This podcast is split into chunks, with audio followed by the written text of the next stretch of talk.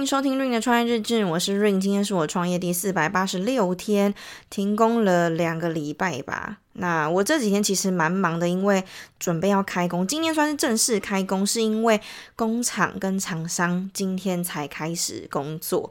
那台湾的话比较快一点啦，但我前几天也都是在忙一些我能处理的事情。那因为国定假日的关系，所以我也只能被迫罢工，我也只能要去休息，因为没有人可以帮我处理，就像是金流上面的事情啊、物流上面事情啊，还有一些反正你需要对接的事情也都没有办法做，因为大家都在休息啊。好不容易开工了，我就觉得，天哪，好多事情全部强蹦在一起，我也不是很舒服。我也真的觉得，真的有一点放太久了。好，但是呢，这也是身为业主自己要担心的事情。那如果你是员工的话，当然会觉得啊，能放多久就放多久，最好给我放一个月，对吧？啊，接下来二二八又要放假了，为什么一直在放假？好烦哦！所以我要在放假之前赶快把能处理的东西处理完，不然的话，其实会蛮头痛的。好，那既然都已经开工了，当然就是要先讲一下。嗯，我之前不是有跟大家分享说我的自媒体的行销策略改变了吗？那我大概实验了快两个月，就是一个多月。那我自己的感想还有真正实测下来之后，结果到底是怎样？这这几种来分享给大家。首先呢，直接要讲一个结果，就是效果还蛮显著的。因为我之前就跟大家说，我被广告，我被广告成本压得喘不过气嘛。因为广告成本一直在提高，然后又要收这个税、收那个税的，反正成本大大提高之后，你就不能再依靠付费流量，你一定要自，你一定要做好自然流量，你才有办法把整个。账号或者是说整个变现的东西给养起来嘛，那这这样子的话，其实也是比较健康的。所以我有跟大家分享说，从以前的策略是拍好看的商品，到现在我会自己亲力亲为的去发一些短影片，直接在荧幕面前介绍给大家说这个产品怎么搭配比较好。那顺便呢，也可以介绍一下。我自己的 OOTD，我平常都是怎么穿搭的，我都是怎么搭配的，我的思路是什么，我的想法是什么，分享给大家。总而言之，就是全部围绕在时尚这两个字上面。因为，嗯，我觉得我想卖的东西并不只是商品，你一定要有一些附加价值在上面。你想要传达出来的美学概念是什么？我觉得这个很重要。因为根据我自己的观察，好了，台湾人的审美并没有很。并没有很美，你们你们就看我们平常在路上的一些呃街景啊，或者是一些广告东西也好，就是台湾人大部分都还是审美偏烂的一个。不知道，反正就是我觉得蛮糟糕的。所以呢，我想要推广的一个东西就是美，美到底是什么？时尚到底是什么？因为时尚是从欧美那边传过来的嘛，他们那边一定会先兴起，然后才会传到亚洲这边。所以我会觉得看他们东西还蛮准的。那他们毕竟还蛮前卫的，蛮新的，所以你要用那样的方式去呈现给大家的话，你还是需要一些时间让观众去消化、去接受你的审美。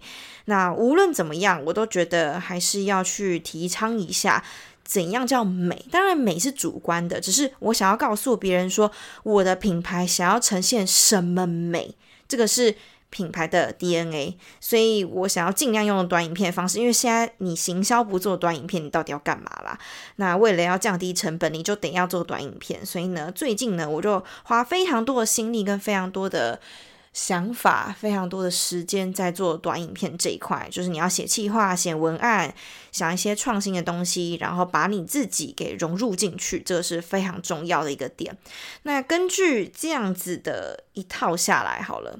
我个人觉得效果真的还不错，因为呢，你，因为呢，你看懂了。平台的玩法了，你知道到底要怎么做才能让你的自然流量稍微推播出去，然后让你的付费流量有达到一个加成的效果。因为以前你可能要花非常多的钱，你才有办法把你的影片给推出去嘛。因为那时候你就是只有拍商品。可是我之前就一直说了，这世界上现在已经不缺美丽的商品了，所以呢，不要再拍商品了，你一定要把你的人给搭配进去。把你的个性、把你的价值观、把你的审美给搭进去，这样子的话，别人才会感受到哦，原来这个品牌它到底是想要传达什么，而不只是商品。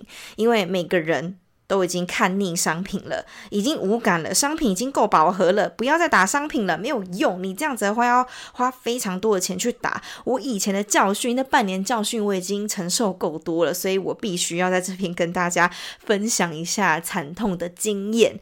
就如果你再继续拍美丽的商品的话，已经没有人要看了，没有人要看了。无论你拍的再怎么漂亮，都已经没有办法 touch 到一些受众了，而不是一些受众，是所有的受种。因为会没 feel，真的会没 feel。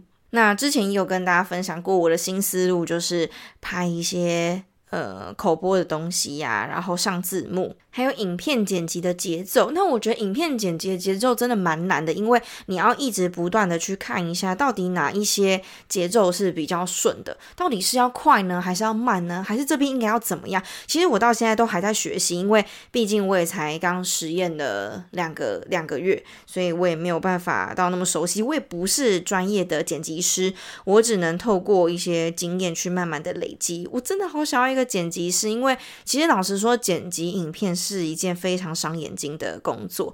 我以前就有干眼症，然后现在还蛮常会很严重。对，所以呢，还是要告诉大家，就是要要，如果如果你每天都在剪辑的话，还是要照顾一下眼睛。主要是上字幕，因为现在的人他们在滑短影片的时候，可能不一定会开声音，开声音一定是有加成效果的。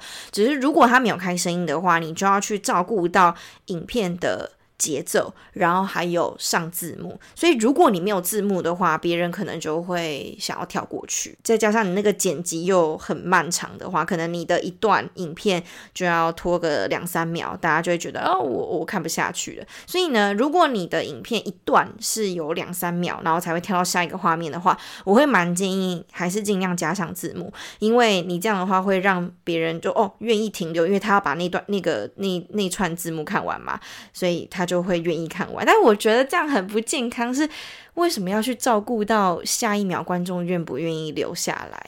那这个没办法，它就是一个必然。就是长影片跟短影片不一样的地方，就是长影片。你在那边播播二十分钟、三十分钟，别人觉得没差。那片头片尾甚至可以不用去掉，你就加上去没差。但是短影片不是，因为它就是很顺的，一直滑、一直滑、一直滑这样子。所以呢，你没办法，你就是得要照顾到观众的下一秒，而不是说哦，我这个东西很屌啊，别人就一定会看。但是如果你没有注意到节奏的话，很容易会失焦，很容易别人就不想看下去。无论。无论你后面有没有 punch line，无论你的整个故事有没有完整，别人都不重要，因为别人都不会觉得很重要，因为就是他没有看完。那自然流量的部分呢，我有观察到，就是有分一半的百分之五十的几率是会在你原本现有粉丝数，那另外五十趴呢，他会去接触到陌生流量，然后就是看陌生流量那边比较有反应，还是说你的粉丝那边比较有反应。如果你粉丝那边比较有反应的话，当然就会推播给你现有的粉丝。那另外一半呢，就是如果呃，陌生流量比较有兴趣的话，他就会推给陌生流量这样子。但是呢，我觉得这个取决于一个运气问题，这个没有一定。就同样的东西，你再发一次，那它效果不太一样。所以呢，大家也不用太往心里去。只是你要知道说，哦，那自然流量你就是还是要慢慢养，因为你要把粉丝养起来之后呢，你才有办法。慢慢的去触及到一些更大量的粉丝。那付费流量这部分呢，我是比较有感的，因为你是用广告的方式去打嘛。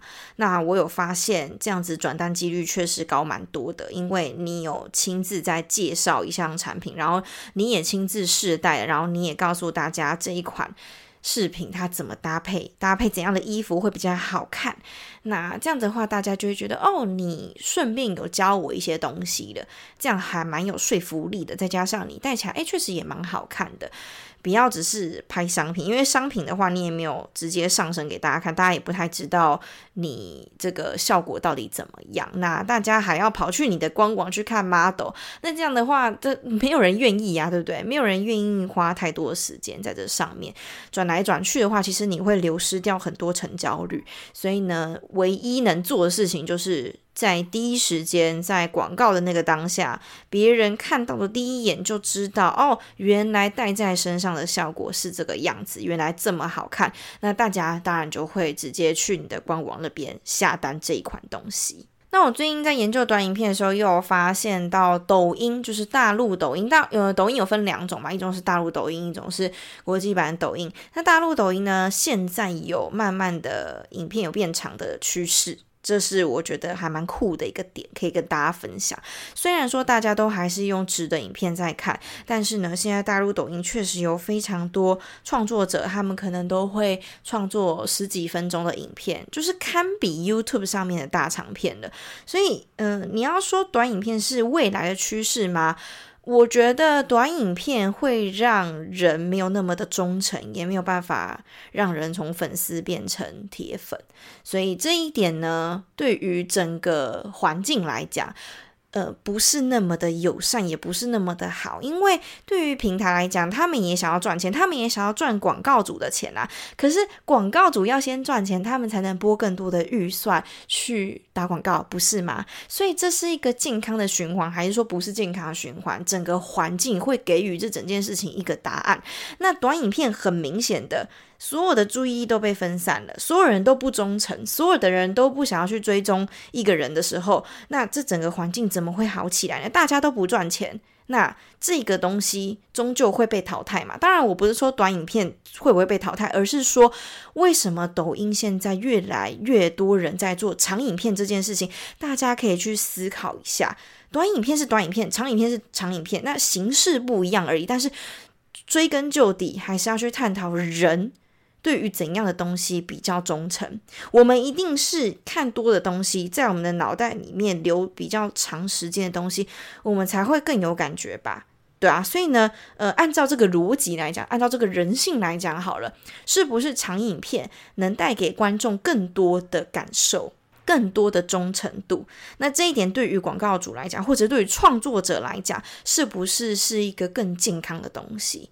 那在未来，我也不知道到底是哪一个形式会是主流，但 whatever 不管，因为现在流行什么，我们就是用那个道具就好了。只是我们要知道我们自己在做什么，像是，诶，我到底想要宣传什么理念？我不要被流量给绑架了，就我不要说啊，现在流量嗯喜欢做什么，我就跟风做什么，因为跟风的东西啊，老实说啦，它很没有特色，而且。呃，喜欢你的人会觉得啊，你怎么没有那么没有个性啊？你怎么会跟别人同流合污？或者是说啊，你怎么都跟风？就是越来越没有个性的品牌，是别人不太会去追随的，可能。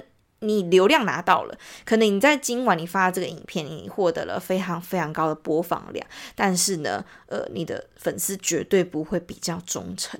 所以呢，我们单看一个账号的粉丝数跟他的铁粉其实是没有什么关系的。他有可能有很多的粉丝，但是呢，他的转单率不高。那也有也有人可能是一千个粉丝，可是呢，他的转单率非常的高，他赚了非常多钱。这都是没有办法从台面上去知晓的事情，所以呢，我们一定要好好把握，就是我们到底要传递什么概念给我们的粉丝。当然，我们也会觉得说触及到陌生流量的重要性。但是，如果我们都没有把我们的粉丝养成铁粉的话，那我们有再多的陌生流量又有什么用呢？因为我们都是要活下去的人，我们都是要吃这行饭的人。我们跟一般人创作者其实没什么两样，只是我们有商品而已。那创作者呢，可能是哦厂商给他们的商品，所以其实思路是一样的。只是需要透过你这个人跟你的这个品牌的理念去包装，像是情绪价值也可以啊。有一些创作者他们不是很搞笑嘛，或者是说他们很真心诚意，或者说他们讲的话很实在，或者说他们泼辣，他们讲话很直接，等等等，这些都是个人特质。那这些就是个人 IP 要去表达出来的东西。那品牌的话就是啊，我想要传达的理念是什么？这个是比较重要的一部分，我们不可以去摒弃掉，不可以去忘。所以我们会去知道说啊，现在可能是短影片当道，可是 maybe 过没多久之后，长影片又回归了呢？这个可以打上一个问号。只是说每一个时期它流行的东西不太一样，但是呢，我们也千万不要忘记与时俱进。如果你没有办法知道现在人的心态是什么的话，你很容易就会被时代给淘汰。就像我刚刚讲的，拍商品跟拍人，大家比较愿意看人，因为商品已经很饱和了。如果你这个人很没有鉴别度的话，大家也不太会想看。所以你必须要把你变成一个有鉴别度的人，这个才是关键。大家才愿意为你这个人停留，然后为你这个人而买单。这个是现在的商业模式的核心。十年前大家就说啊，我要买商品，买商品。但是现在呢，不只是商品了，商品当然也重要，只是更重要的是人。所以呢，如果你的人没有出现在荧幕面前的话，你的广告成本可能就会很高。那如果你的人出现在荧幕面前的话，你的成本就会比较低一点。这个是。这两个月以来，我自己的亲身经历分享给大家，希望大家可以拥抱 拥抱新的世界。我知道很累，我觉得现在人要当一个网红，当一个创作者，他需要具备的能力太多了，多到无法想象。你要会剪辑，你要有镜头感，你要有魅力，你要有思想，你要有想法，你要有审美，啊，你还要有口条，就是 到底。对不对？三头六臂，所以呢，我也是只能告诉大家，现在的市场就是这么的卷，你没有办法，你只能跟上，不然就会被淘汰，死路一条。我们每个人都想活下去，所以呢，就是只能加油啦。啊，为什么刚开工就很 heavy 的感觉？不过我觉得，嗯，这也蛮好的，就是。人一直在做同一样一件事情的时候，其实会倦怠。所以，如果有新的事情一直被推出的话，你就会一直有新的事情要做。好啦，如果你是工作狂的话，你应该能懂我的感受。但如果你不是的话，你一定会觉得啊、我昨天才学会这个，怎么今天有一个新的技能要学习？你会觉得很累。所以，呃，无论你是创作者、网红，你是呃创业者，你都应该要知道自驱力的重要性。这是什么结论？好啦，反正就是分享给大家这两个月以来我自己做出来的成果，那大家可以参考一下。好啦，那就新年快乐啦，大家加油，下集见，拜拜。